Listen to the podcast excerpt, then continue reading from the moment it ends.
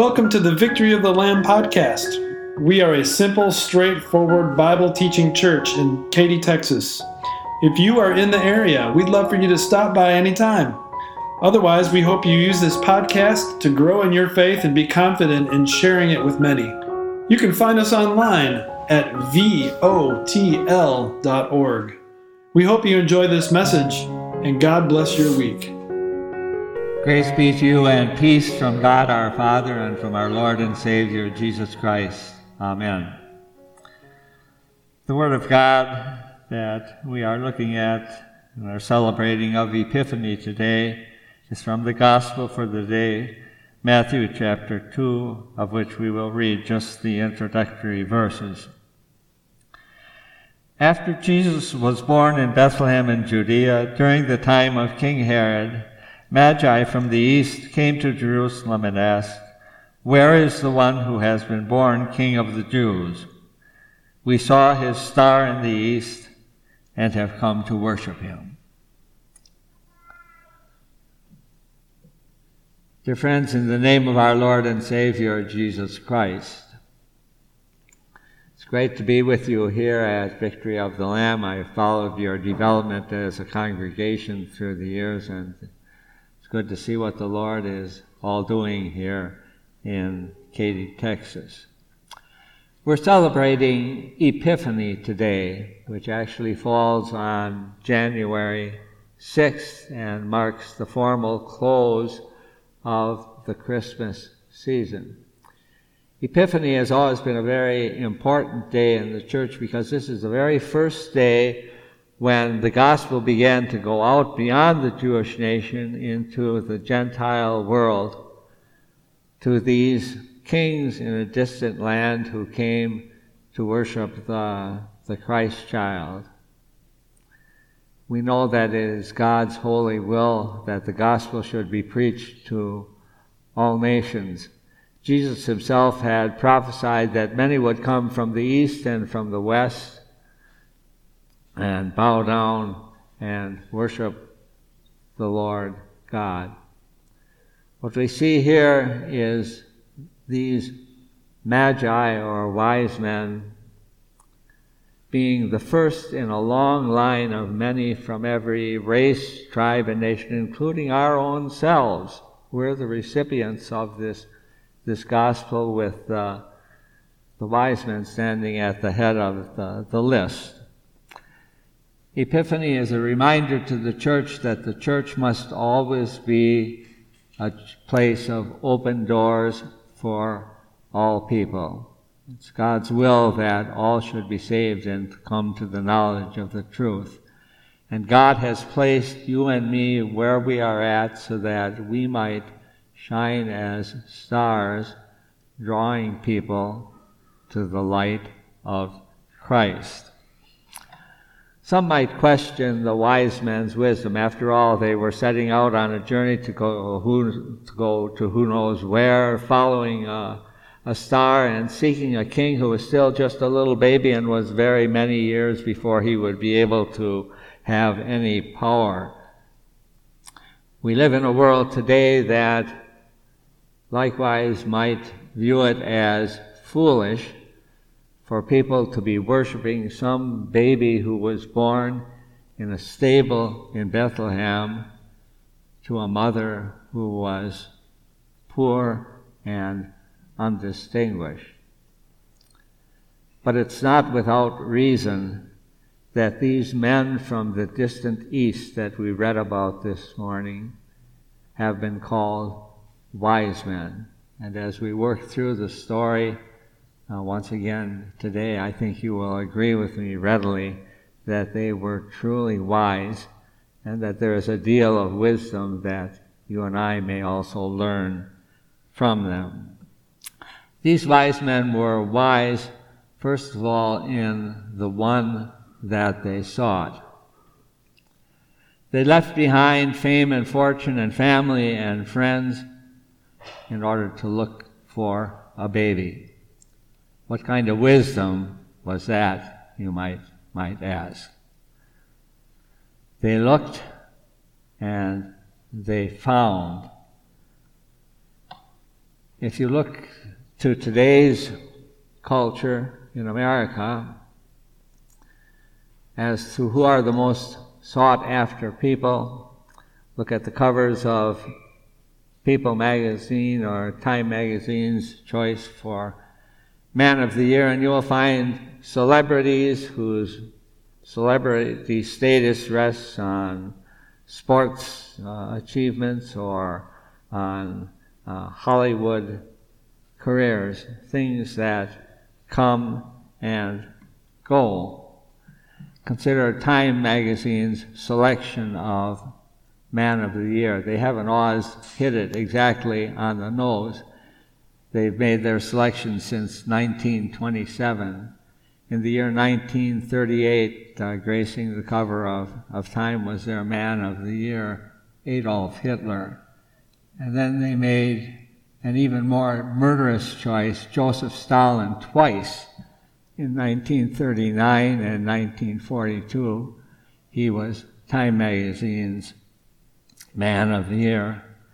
And if you want to go down a little bit, take a step down in your expectations for who are the most sought-after people, then look at the cover of People magazine, and you'll find there the celebrity of the month or the celebrity of the week, here today and gone tomorrow. These are the people in contemporary American culture that are put up onto a high pedestal.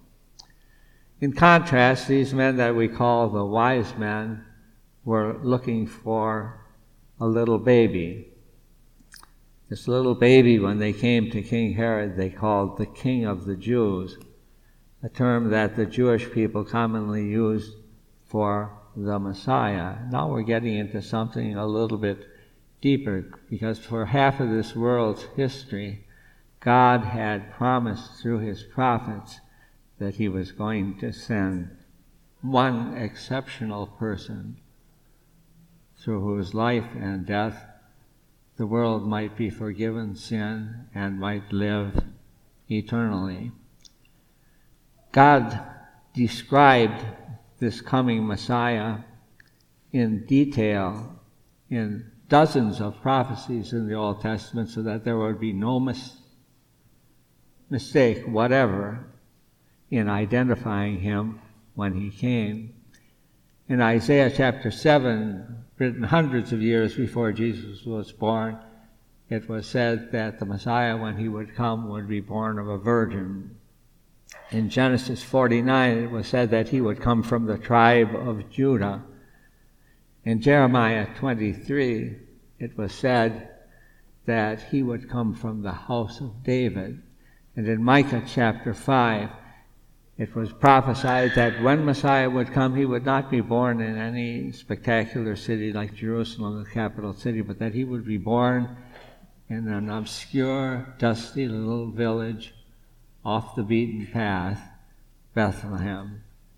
Jesus of Nazareth fulfilled every one of these and dozens of other prophecies, something that couldn't have happened just by chance or by accident. So what on the surface may appear to be a slight, silly, irrelevant quest for a baby proves in fact to be the most important quest in all of history. Let a few generations go by and Time magazine's Man of the Year, or these celebrities that grace the cover of People magazine, they're going to be long forgotten, and they're not going to be important to us at all. But 2,000 years after his birth, Jesus Christ is still, hands down, the most important personage who has ever walked the face of the earth. The wise men were exceedingly wise in the one they choose to find, because when you find Jesus, you strike the mother lode. You find the King of Kings and Lord of Lords, the ruler of the universe, who came down from heaven to take on our human flesh and blood, that he might offer up his life for the life of the world. The wise men further were wise because of the obstacles that they were able to overcome to find him. Think of what the wise men all had to go through to find the baby Jesus. They came perhaps from Babylon or somewhere else, even farther in the distant east. But in any case, it meant a journey of several hundred miles across the hot, barren Arabian desert. Keep in mind, they weren't traveling by plane or train or car, but on camelback. And they had to face hostile tribes, cross over the swirling waters of the Tigris and Euphrates rivers. They had to fight serpents and vipers and gnats and dust, all, whatever it was, they didn't flinch for a minute in order to achieve their quest for finding Jesus. And then after they had overcome all these obstacles, then they came to all people to Herod the king. King Herod was one of the most cruel tyrants ever to live. He was insanely jealous, particularly of those who were close to him, that someone would take his crown. He had his brother-in-law, Aristobulus, whom he had appointed as chief priest, drowned for fear that he was. Then he had his mother-in-law murdered, and then he had his own mother murdered, and when he feared his children were plotting against him, he had three of his own sons murdered. That's the Herod that the wise men came to. Caesar Augustus, who was no saint himself, is once reputed to have quipped, "It is safer to be Herod's hees than his hias," a play on words. Hees is the Greek word for pig. Hias is the Greek word for son. It's safer to be Herod's pig than his son. And when Herod knew that he was about to die, because he knew that he was so hated by the people that no one would mourn his death, he gave the command that many of the most notable citizens of Jerusalem should be rounded up and arrested, so that at the moment when he died, they would all be killed so that there would be mourning in Jerusalem at the time of his death. Then, as you know, he ordered the massacre of all male children 2 years and under in Jerusalem, in the hopes that that might be a way that he would kill the Lord Jesus Christ. Herod was a threat not only to the newborn Christ, but also to the lives of the wise men. He gave them instructions that after they had found the Christ child in Bethlehem, that they come back to him and tell him so that he could also find and worship the Christ child. But the wise men put two and two together, and warned by God in a dream, they didn't go back to Herod, disregarding his orders, and returned to their homes by a different route.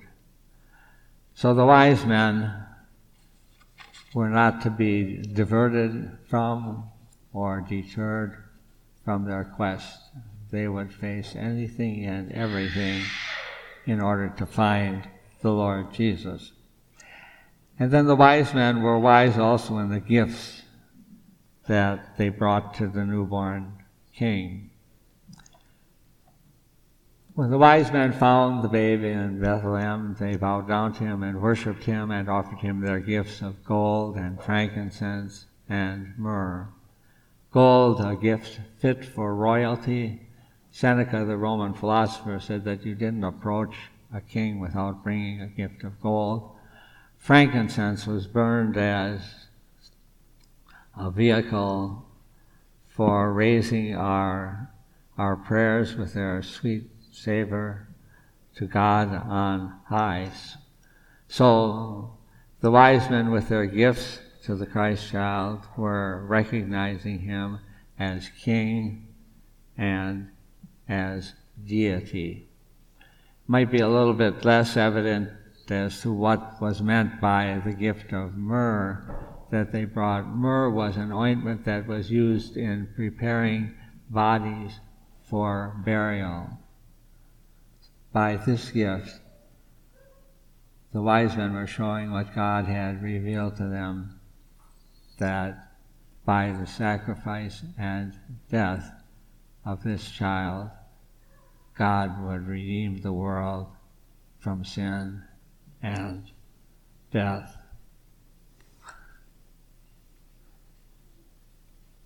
Gold, frankincense, and myrrh might seem like unequal gifts, but in fact, the botanical extracts, frankincense and myrrh, in the ancient world were every bit as valuable as the precious metal. What this is intending to tell us is that the wise men brought to the king their very best, the very best things that they could possibly offer for him. Wise men and wise women always give their very best to the Lord. Not hand-me-downs, not stuff off of the bottom, but stuff off of the top. Churches, too, like Victory of the Lamb, and every Christian church will strive to give their very best to the Lord, the best that they can.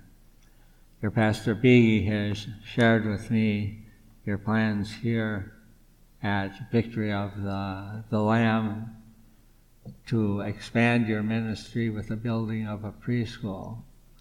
That's a very admirable effort, and it would be well worth, I can tell you, every bit of time and energy that is put into it. Let me share with you a little bit of the blessings of preschool ministry that I've learned in my ministry. I served as pastor of Abiding Word in North Houston on I-45 in 1960 for 37 years before my retirement, where we had both a preschool and a school. And I can tell you without equivocation that these ministries, preschool and school, were far and away, hands down, the most powerful outreach arms of our ministry. They not only provided Christian education for our children to bring them up in the way of the Lord and train them for future lives of Christian service, but as outreach tools, these school ministries brought in not just children, but their parents, whole families into the kingdom of God to serve side by side with us in his kingdom. We will want our star to shine as brightly as possible to draw people here to where the Word of God and the sacraments are present. Humanity is hopelessly divided today, as always, as to who Jesus Christ is. King Herod represents all those who are intolerant of Christ. Herod feared and hated Jesus and tried to get rid of him.